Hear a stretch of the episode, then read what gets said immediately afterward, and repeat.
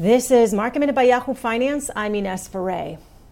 Some more earnings today with Abercrombie and Fitch reporting its quarterly results with 89% of its store fleet currently open.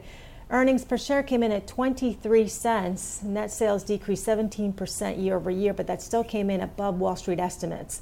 Dollar Tree and Dollar General both outperformed for its latest quarter, benefiting from the pandemic as shoppers bought essential items.